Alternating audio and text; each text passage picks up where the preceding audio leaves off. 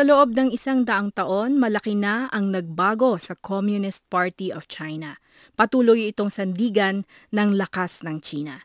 Ito ang pinulsuhan ni Dr. Rommel Banlawi, Pangulo ng Philippine Association for Chinese Studies. Ako po si Mac Ramos, samahan niyo ako sa espesyal na programa na hatid sa inyo ng China Media Group. Welcome po sa programa ng China Media Group. Yeah, uh, nagagalak akong uh, mapapasama sa programa niya. Okay, salamat. Magandang ha- araw sa inyong lahat. Okay, salamat po sa inyong pagtanggap sa aming uh, imbitasyon para sa isang panayam. So ako po ay nandito sa Beijing, si Sir Rommel naman po ay nasa Pilipinas.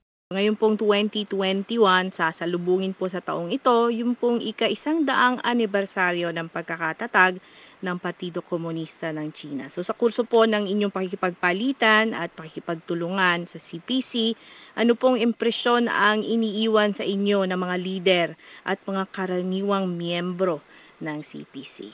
Ngayon ano, uh, malaya akong nakikipagdialogo, malaya rin ako nakikipag-ugnayan sa mga kasapi ng Communist Party of China lalong-lalo na sa kanilang international uh, uh, department ano? Uh, aktibo akong nagpa-participate sa kanilang mga activities sa malaki na ang uh, nabago no sa Communist Party of China. Naging creative ang China over the year, ang partido over the years, mm-hmm. naging uh, innovative ang uh, partido over the years at naging mas engaging ngayon.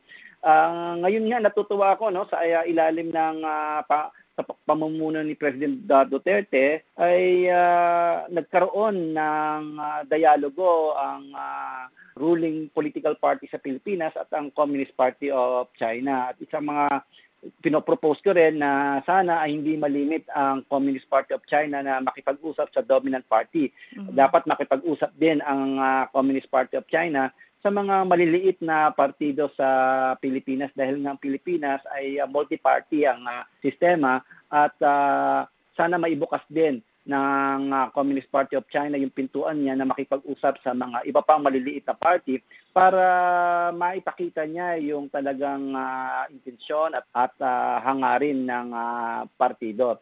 At uh, tapos na yung uh, Cold War era no kung saan na-demonize ng gusto yung mga political uh, uh, mga communist parties na ipakita ng Communist Party of China na ang Communist Party of China ay isang innovative, creative, at uh, engaging uh, political party.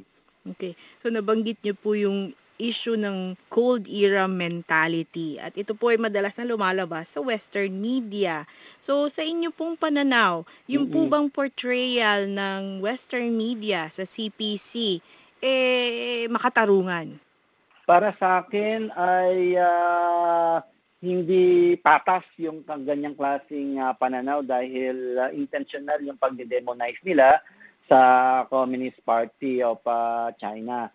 Dahil nga sa matagal kong pakikipag-ugnayan sa mga kasapi nito at mga opisyal nito, ay uh, magaganda rin naman yung kalooban nila at uh, yung kanilang mga palisiya ay masasabi ko na uh, may maidudulot na kagandahan hindi lamang sa bansang China pati na rin sa buong mundo. Halimbawa ngayon ano yung political parties of China, yung Communist Party of China ay nagtutulong na ng uh, ng sustainable development, environmental protection, uh, mitigating climate change, alleviating poverty at uh, para sa akin ay isang malaking innovations 'yan.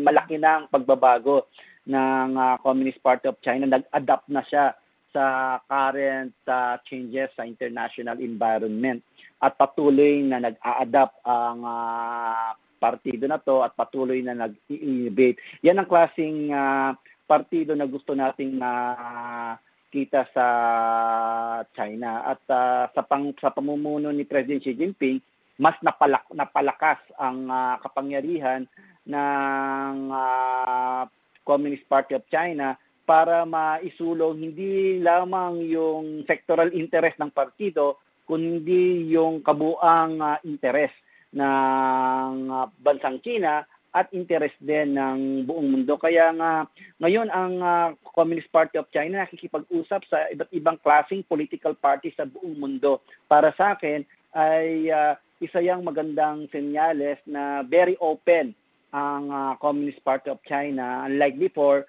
na naging close ang ah, Communist Party of China. Ngayon napaka-open niya. At ah, sa 21st century napakahalaga ng openness para ma-achieve yung ah, global vision Mhm. ng ah, bansang China para din at hindi hindi matakot yung mga ibang partido sa Communist Party of ah, China at sana mapagpatuloy yung ganitong klaseng openness, ang ganitong Mhm. klaseng creativity, ang ganitong klaseng ah, innovation at yung ability niya to adapt to the current needs of time. At ang mga nabanggit niyo pong katangian, yun po ang mga nag-propel sa China para umahon mula sa isang mahirap na bansa noong 1949 at ngayon ay gaya nga ng nasabi ninyo ay isa sa pinakamalaking ekonomiya, ikalawang pinakamalaking ekonomiya sa buong daigdig.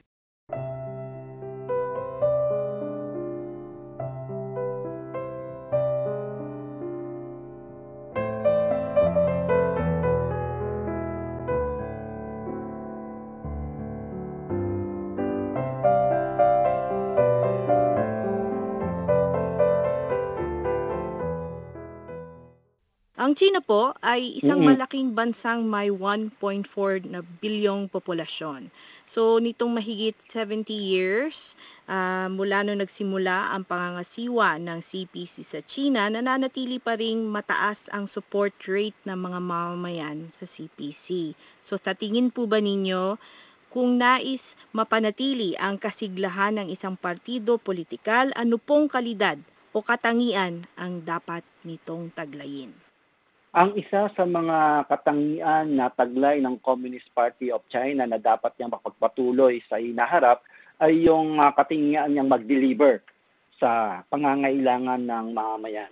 Uh, at uh, over the years, ano, since 1949, naipakita ng uh, Communist Party of China yung mga pangako niya para sa mamamayang Chino. Unang-una, mapalakas ang um, bansang uh, Chino at uh, ma-unify ang uh, mga mamamayan nito na ngayon ay umaabot sa 1.4 billion. Uh, isang isang achievement niyan. At nung ma-achieve na ng China yung uh, ganyang klaseng uh, objective, yung national unity, ay uh, ngayon ngayon uh, nangako ang Communist Party of China na iahahon sila sa kahirapan at na-achieve yan ng uh, Communist Party of China.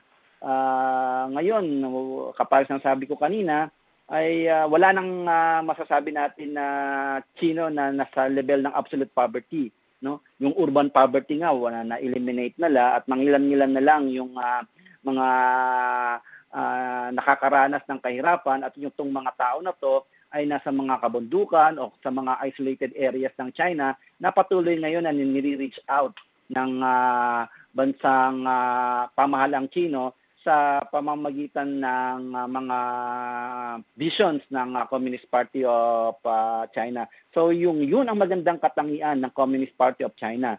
Yung kalidad yung uh, ability niya na makapag-deliver at makaperform.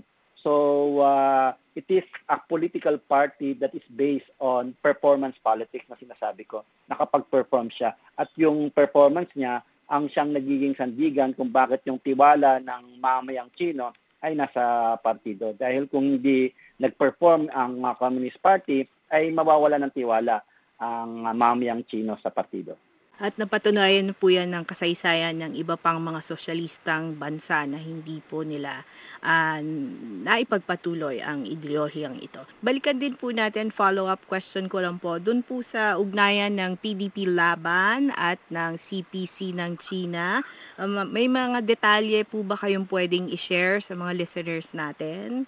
Well, uh, kasi hindi ako bahagi ng uh, partido ng PDP, ano, ng PDP Laban, pero batay sa mga nakaka- natatanggap kong mga reports dahil uh, ako din ay nakukonsulta ng mga ibang miyembro ng PDP Laban, ay maraming mga magagandang uh, aspeto yung kanilang napapag-usapan. At isa sa mga napag-uusapan nila ay kung papaano ang uh, ang uh, partido ay makakatugon sa mga programa ng pamahalaan at ano ang kahalaga ng partido para makapag-set ng tinatawag natin na national ideology. Kasi kung walang uh, national ideology, ay mawawalan ng direksyon ang uh, programa ng pamahalaan at ang partido nagbibigay ng uh, direksyon sa mga progra- programa ng pamahalaan. At na uh, sa pamamagitan ng continuing exchanges ng Communist Party of China at PDP Laban na ipakita ng Communist Party of China ang uh, kahalagahan ng uh, partido para magabayan yung pamahalaan sa mga programa nito at uh, pagdagpalitan sila ng uh, iba't ibang talakayan sa mga iba't ibang issue ng uh, pamamahala o yung tinatawag natin na uh, governance issues. Kasi nga bagat bagamat uh, political party to, ang political party ang nagdi-define talaga ng uh, governance platform ng uh, pamahalaan at yun ang mga napag-uusapan na nila at uh, napakahalaga rin yung kahalagahan ng party-to-party relationship para mapalakas yung government-to-government relationship. At isa nga sa mga sinasabi ko sa aking mga kaibigan sa PDP Laban na sana yung kagandahan ng party-to-party relationship at government-to-government relationship ay mag-spill over sa people-to-people relationship.